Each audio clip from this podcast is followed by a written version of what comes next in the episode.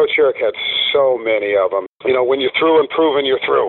So don't eat anything you can't lift. Come on, ref, I'm starting to take this personal. Funny one-liners, just one after the other after the other.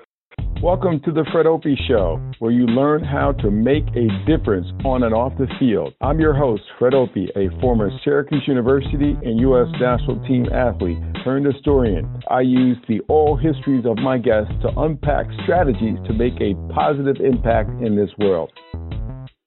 On today's Fred Opie Show, we speak to Rick Sowell, the head lacrosse coach at the United States Naval Academy, about his time serving as an assistant coach under Hall of Famer Coach Dave Urick at Georgetown University. And we also talk about Urick-isms, that is, the sayings that anybody who has been around Coach Urick is familiar with. But first, my response to questions from listeners. Jason Huron, who, like me, is a volunteer coach for his daughter's team, writes, I've been listening to your lacrosse podcast for a few months, and I just wanted to thank you for the great content and inspiration. Then he goes on to ask, what are the three most vital technical points you would recommend that I teach an eleven and under girls team about a settled offense set? I don't want to overemphasize systems, but I think they've reached the age and stage when I should at least introduce a basic settled offense concept for them, so they begin to understand how five players can work together in the offensive zone and have something of a plan and structure to it. Thanks in advance for your guidance. Jason, first, thanks for being a regular listener to the show, and I'm glad to hear that you're enjoying the content. You ask a great question. What's appropriate to teach eleven and under athletes in terms of X's and O's? My response would be the same for basketball, soccer, ice hockey, or lacrosse, which are all sports I've coached for kids who are U eleven athletes. I want to share seven points that address your question, in which I will leave these in the liner notes for this show, and you can review them later. First, let's remember the KISS principle. Keep it simple.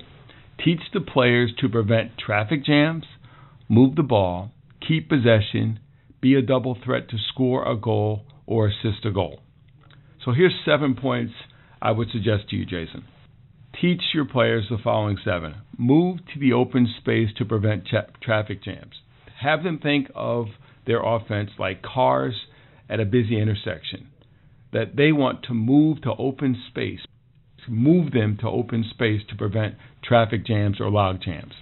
Number two, teach them to be a threat to shoot or assist a goal in open space at all times. Teach them to be a threat. If they're too far from the goal, they won't be a threat to shoot or assist a goal. Teach them to be a threat to shoot or assist a goal in open space. Number three, teach them to keep passes and shots five to seven yards. I think this would keep a lot of college teams from having so many turnovers.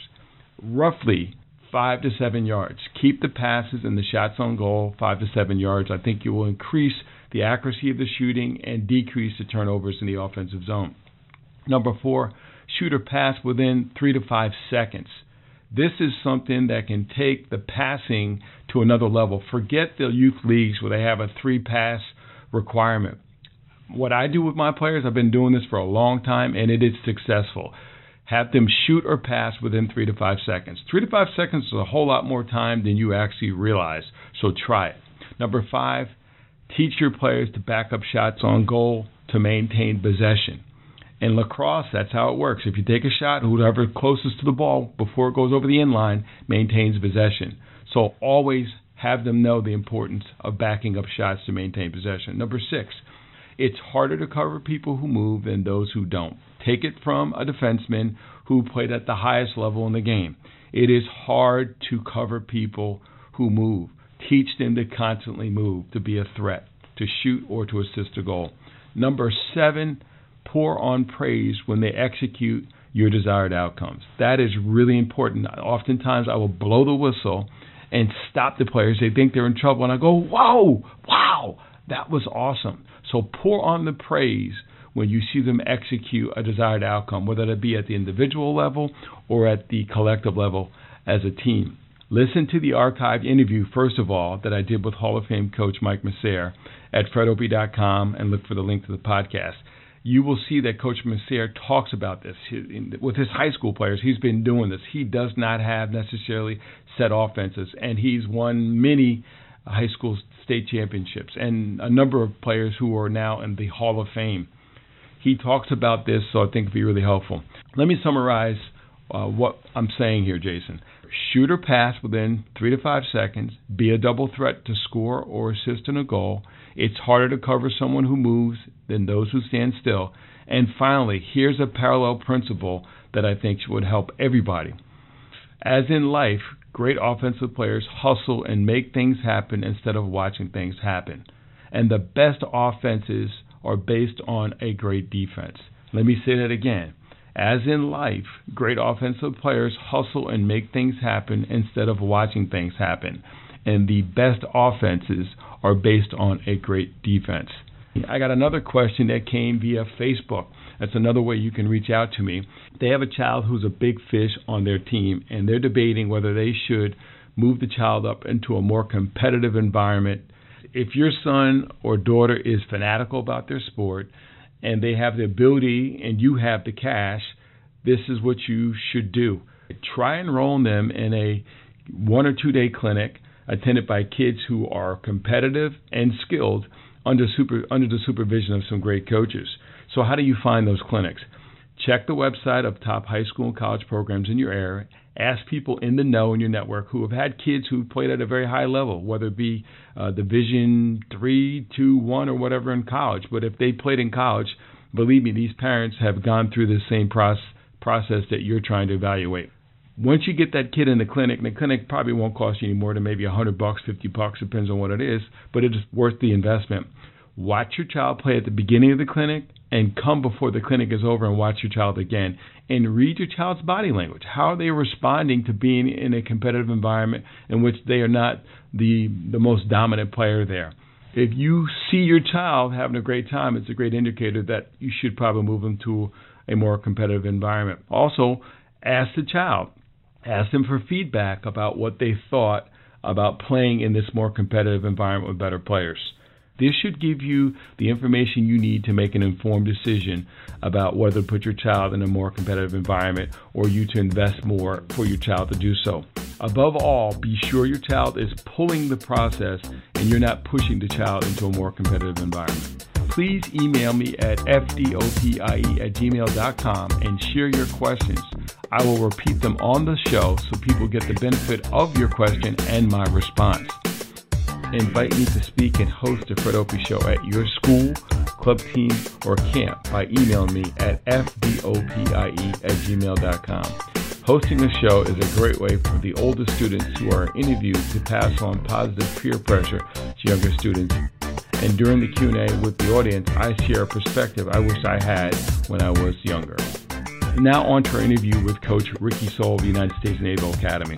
We talk about his experience working under Dave Urick as an assistant coach at Georgetown University for about eight years before becoming the head lacrosse coach at Dartmouth College. I asked Coach Sowell for his advice to the younger version of him seeking to build his or her resume to become a lacrosse coach at a place like the United States Naval Academy. Coach Sowell is a native of Western New York, where he grew up not far from Hobart College. Like Greg Tarbell, who we've done a podcast on, check it out in our archive, he attended Coppin State College, where he earned All-American honors before transferring to Washington College, which is located not far from the United States Naval Academy in Annapolis, Maryland. Coach Sowell is a husband and a father of two girls and someone I consider a friend. When I think of Coach Urick, you know, you, you, you talk about players who have it, you know, and what what exactly is it? And, um, you know, you can define that in many ways. And, and that's how I, I, when I think of Coach, he just had it. You know, he just had a way um, with the players. Um, no, no question, he was more of a, a player's coach. Um, you know, he wasn't a big yeller and screamer, that type of coach, but um, the players really loved playing for him. They responded to him when he did, you know, every now and again, um, raise his voice. He created this environment where he made the, the, just playing the game fun, and I think that, you know, as a result, he got the best out of his players. Now, don't get me wrong. He had some awfully talented players, too, um, no, no doubt about it. You know, when you talk about coaches, you know, you talk about a personality, you talk about their knowledge. Coach Coach Urick had both of those traits, um, but his personality, I think, was the strength of his his coaching philosophy, him being him more than anything else, uh, and the players just loved playing for him. And uh, as a result, you know, they would run through a, a brick wall for him. And, um, you know, he had one of the better stretches in all of sports, right? He won twelve national championships in a row. That really speaks to uh, the, the great job that he did as the coach up at Hobart. How did you come to be his assistant at Georgetown? Coach Urick and I go go a little ways back. Um, I was actually supposed to go to Hobart coming out of high school. Um, I was more of a football player than a lacrosse player at that time because I had only started playing lacrosse um, my sophomore year in high school. Um, and I grew up about an hour south of Hobart. My high school coach played at Hobart, and I was supposed to go there. Um, thought I was going to, to play football before actually even playing lacrosse. But things didn't work out academically for me, for me, so I had to go to junior college. As you know, that's where you and I competed against each other. Mm-hmm. uh, but Coach Urick and I developed a little bit of a relationship, not not a huge relationship, um, but, you know, between, you know, with the football camp up there, and, again, my high school coach, you know, played for him. And so he gets the, you know, he takes the Georgetown job back in, I guess, nineteen eighty-nine. And I tell people, um you know, comparing Coach Tierney leaving Princeton to go to Denver, you know, six years ago, I guess, um, you know, that was Coach Urick when he left Hobart to go to Georgetown. Holy smokes, here's this coach who won twelve national championships. You know, he's moving on to go to Georgetown, a program who hadn't had a winning season ever. Um, and um, so that was big news. Um, and so that was when I was coaching at Saint Albans, um, Saint Albans School, which is about a mile up the street from mm-hmm. Georgetown. Um, and so Coach would come to my games that spring. Um, I think he, was, he didn't know a lot of people. And, again, he and I had a little bit of a relationship. And so he enjoyed coming to see my team play. And so um, at the end of that spring, Uh, we had just lost a heartbreaker to Landon too, uh, um, and I was man. You know, we're gonna we're gonna beat Landon next year. I'm telling my team and uh, my parents. Well, Georgetown had um, when they hired Coach Urick as the head coach, they told him um, he they, you know they didn't have the resources for a full time assistant that first year, but they would have it you know starting you know the second year, and so at the end of his first year, he comes to me and, and um, you know, asked me if I wanted to be his coach. Now, a little side story here. He had offered it to Mark Van, who had played for him, of course, and, and Mark Van's dad um, was, I think, the president of Hobart. No, so they've known each other for years. Um, but Mark had just graduated from grad school up at UMass. Mm-hmm. And, um, and so, um, but the Virginia job, I think Chris Colbeck had left Virginia, and the Virginia job, assistant job, came open. And so Coach Starsia asked um, Mark Van if he would, you know, be his assistant down in Charlottesville. So Mark Van, um, you know, you know, having spent, you know, a lot of his life with Coach Urick, decided, you know, that he wanted to, you know, coach, you know, under Coach Starsia. And so he decides to go to Charlottesville, um, which opened the door for me. And um, I guess you can say the rest is history. I ended up working eight years with him, uh, eight of the best years of my life. Uh, learned so much, um, not only in the coaching uh, arena, but just in regular life. You know, I just learned so much from Coach Urick, being around him and his family. Still very, very, very close to um, the family, Scott, the boy, Holly, Mindy, the two daughters, and, of course, Missus Urick. Um, they're like family to me. The show will be right back. Start with your gift. Understand and monetize it while serving others with it. This book is written for the younger version of me. In Start With Your Gift, I help you recognize your gift, select mentors, choose the right school and training, consider childhood wounds in need of healing, identify internships, show you how to select jobs, get your financial house in order, live and give like no one else. And it's available on Amazon dot com as a ebook or paperback. Now back to the show. You know, Coach Urick is a colorful guy. Anybody who has played with him, any referees have been around him, they know he's a colorful guy. I wondered, what were some of his mantras that have become ingrained in you? Coach Urick had so many of them. It, it's so, and I laugh because I, I still use I still use I still use a lot of them, and I come up and I just I just laugh, and of course my players are looking at me like, what, you know, you know, you know these one these one-liners. But he he had a bunch of them, you know, he had a bunch of them. As I'm thinking, um, you know, when you're through and proven, you're through. The only thing we have in common with our opponent is time, you know, and it's what what we got to make best use of our time. You're standing out in the rain, you know. Once once you're wet, you're wet. You know, at halftime, you know, the easy half is over. Like dying and going to heaven. If somebody got in trouble, you know, I'll rip your lips off. One of his advices he'd have is, you know, don't eat anything you can't lift. You know, hey, ref, he's warding off with his helmet. Come on, ref, I'm starting to take this personal. These one-liners that would just crack you up. He was just so funny, and it was just a joy to be around every day. What was distinctive about his coaching style? He was just so cool under pressure. He made great adjustments at halftime. You know, he wasn't typically yelling and screaming. Every now and again, he'd raise his voice. Yeah, you know, he'd get, you know, he'd get after the guys. Um, and obviously, when he did, you know, the guys really knew, you know, that uh, either they had screwed up or, you know, coach was serious. But um, you know, his ability late in the game when the pressure's on to just bring the guys in the huddle and just say the right thing, you know, and allow them to go out and execute. His ability to make uh, not just the in-game adjustments, but just how he related, how he spoke to the team, you know, when the game is, you know, it's a one-goal game late, you know, late in the fourth quarter, um, or it's a tie game in overtime. You know, his ability to relax the team, to me, was just um, very, very impressive. When you win twelve national championships, there's a whole lot of lessons learned before you got to that point. How many games that he lost? I'm sure he learned some things, just as I've learned some things from him that I've taken. So he has helped me going forward as a as a head coach. What way has he influenced you in the huddle, at halftime, recruiting? What, how has he influenced you directly as a coach? I just learned from just from watching him. You know, as being a head coach is letting your assistant coaches coach. He let me coach. I made mistakes. He would correct me when I made mistakes, but he really was, especially when I first got there, mm-hmm. I'm a high school coach, you know, stepping into the college game. He let me coach. He relied a lot on me when, when it came to recruiting, but just watching him in a home, you know, how he spoke with the parent. Again, watching him, throwing some funny in there. No doubt you, Coach Urick comes into your house. Now, he may, he might not ultimately get that recruit, mm-hmm. but, man, they're, they're going to think long and hard, and the parents are going to be like, man, I want my son to play for this, you know, for this man. I learned um, a lot of things on the field. To this day, when we start practice, you know, I got to be able to play defense and clear the ball. Those are very important things. You got to defend, and you got to be able to clear.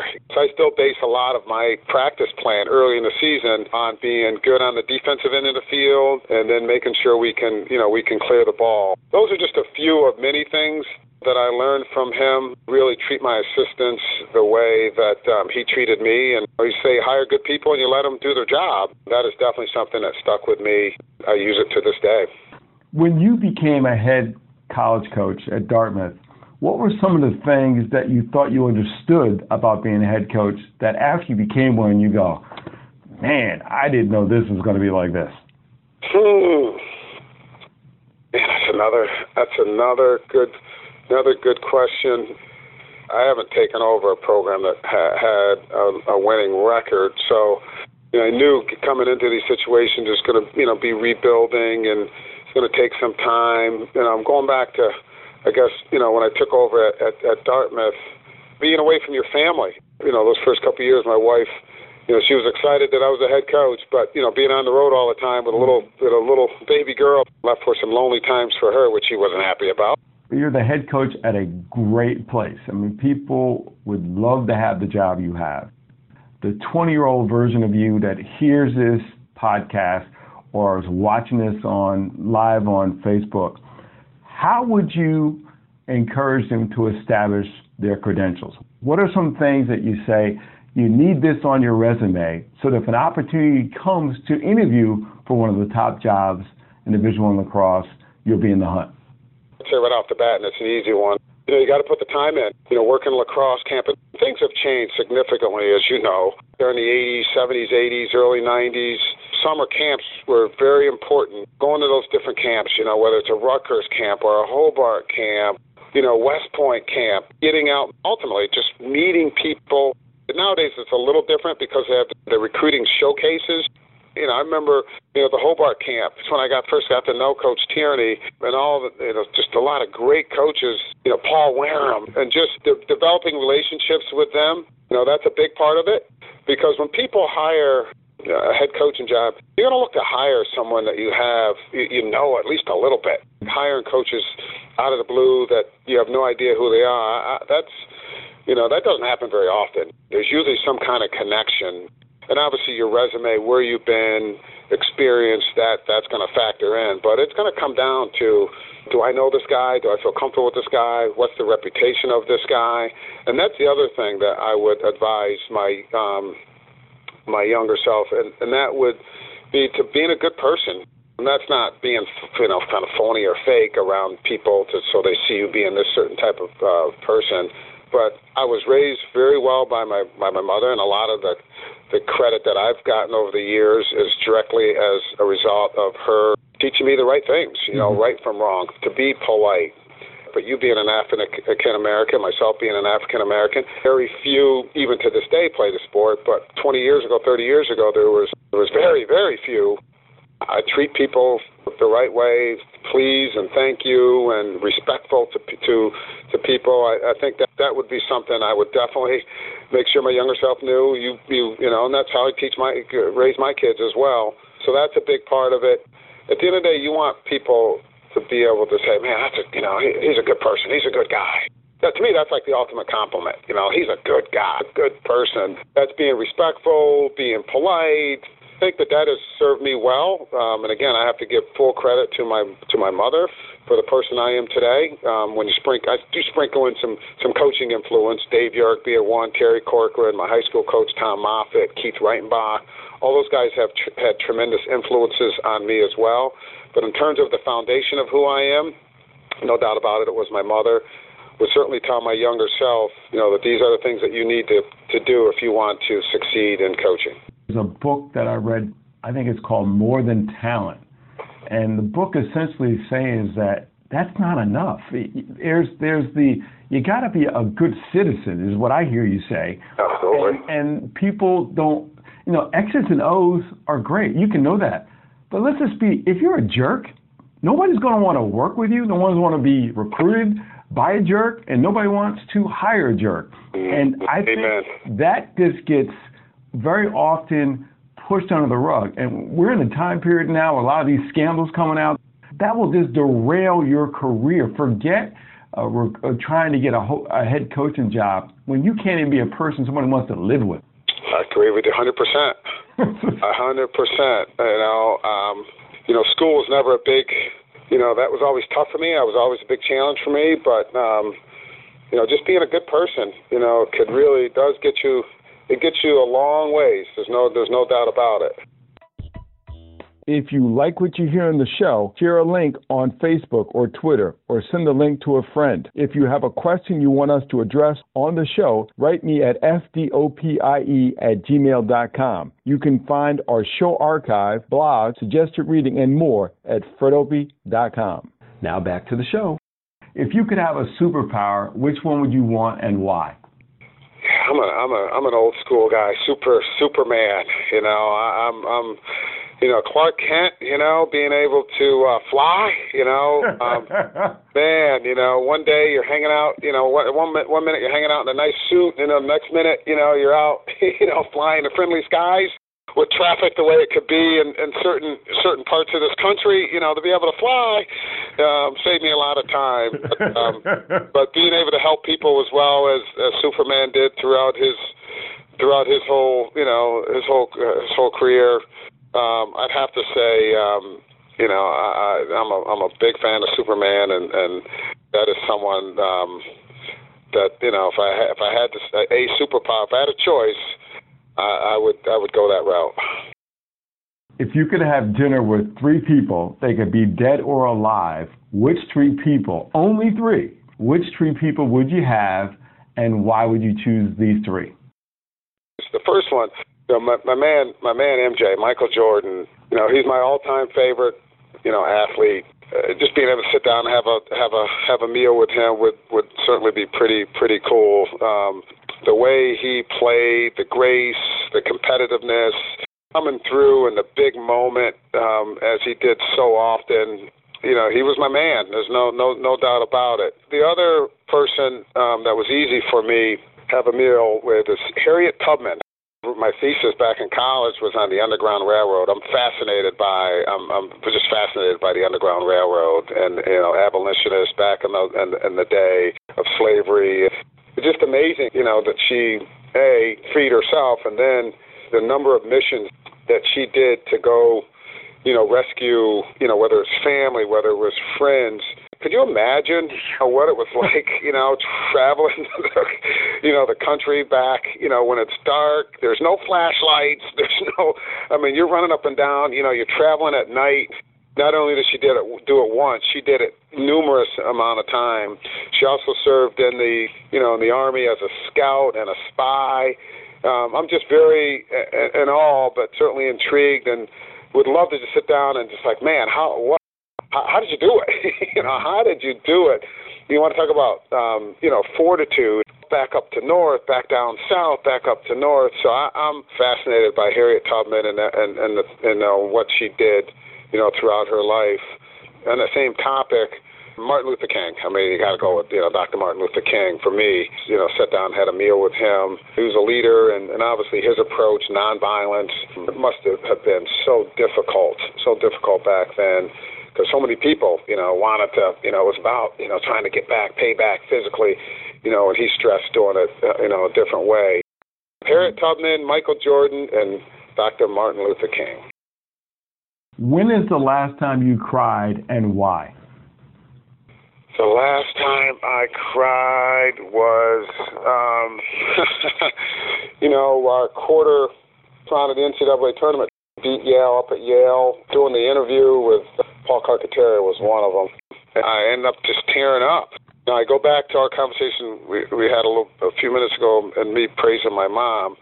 She had died in late fall. Now, this was May. Her, her birthday was in March, March thirty-first, so it was her first birthday with her no longer being here. And then Mother's Day was, I think, the week earlier. A week earlier. So, you know, we win this game. It was a, you know, Uh, obviously a great moment for my team and, you know, and for myself personally, having taken this program over. You know, the first couple of years, it was pretty tough. You know, we had to get things going. That was a moment that that she would have been very proud of, of me. And um, I just broke down. And I, ha- I didn't break down. Even at her funeral service, I, ha- I held together, you know, all that time. But, you know, we, we beat Yale. I just couldn't help myself. I was thinking about her. But we just pulled this off, Ma. We did it. I finally broke down. More men need to see that real men can cry. I think it's great. Last question. I don't tell my guests this beforehand because they really need to think, and I wouldn't want them to process it too much.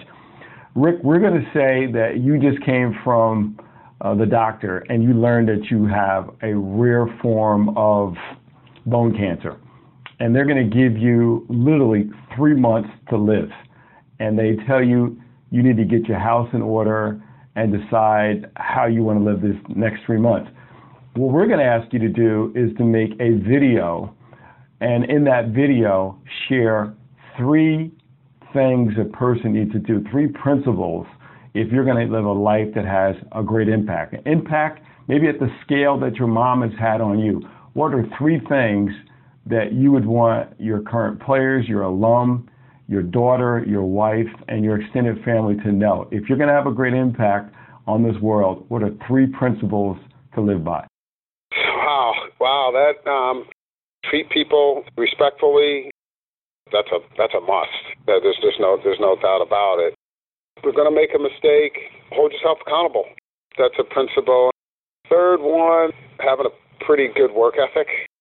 I think it's very important. You know, you can't be lazy. Tell my kids, tell you know, tell my team, got to have a you know pretty sound work ethic. Certainly, the first two, being respectful to people, is that's a no-brainer. I think accountability is certainly an easy one for me, and then third one, having the work ethic that's going to get you places. You know, that is going to get you someplace if, if you're not afraid to, you know, put the time in and, you know, roll those sleeves up and, you know, persevere. Maybe some perseverance involved, but um, if the work ethic's there, you know, hopefully in the end, uh, good things will happen. Rick, I, I want to thank you from the bottom of my heart for, for taking the time out of a busy schedule to talk. I, I want to say just how proud I am to be able to call you a friend. Uh, we were together. We used to, I used to cover this guy. It used to be some battle. This was back when I used to talk trash, folks. And, and, and Rick would just was was a bull to cover, just tough. And Cobleskill used to beat our butts every year in the first rounds of regional playoffs. But I, I've seen you grow, see you develop, and as not only a coach, but as a, as a husband, as a father. I'm super proud of you, and I want to say well done. I think your mother would be just absolutely delighted to see the things you've accomplished. And, and it's just getting started in my mind. You got a whole lot more uh, to do in life, and thank you.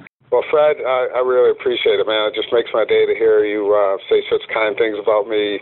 You know, um, the respect is uh, right back at you. Um, I was talking to my man Jack earlier, and just um, Jack Ray, that is, and um, just telling him how tough you were, what a great athlete that you were. You know, I remember, you know, again, those days at Cobleskill and Herkimer, you with a short stick, you with a long stick. Um, yeah, you talking some smack, but, man, you could back it up, too. That's, that's one thing that you could do. And, um, you know, I'm a big fan of yours and equally as proud of you for the things that you've gone on and done in your life. And um, um, I really appreciate you having me on. I, as you, when you sent me that email asking if I would be willing to, you know, to talk to you, I, it took me a half a second. I had to register it. And I was like, heck, yeah, that would be awesome. And so I appreciate it. It was been a lot of fun, and um, um, I wish you all the best uh, this upcoming season, and I'll look forward to seeing you down the road sometime.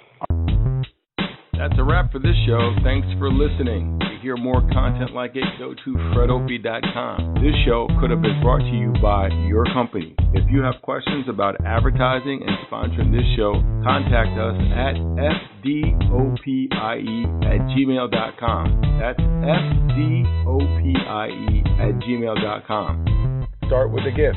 Learn how to understand your gift, monetize it, and serve others with it. I wrote it for the younger version of me, who I describe as having sports on the brain and lots of pain. It'll be available online at fred opie dot com.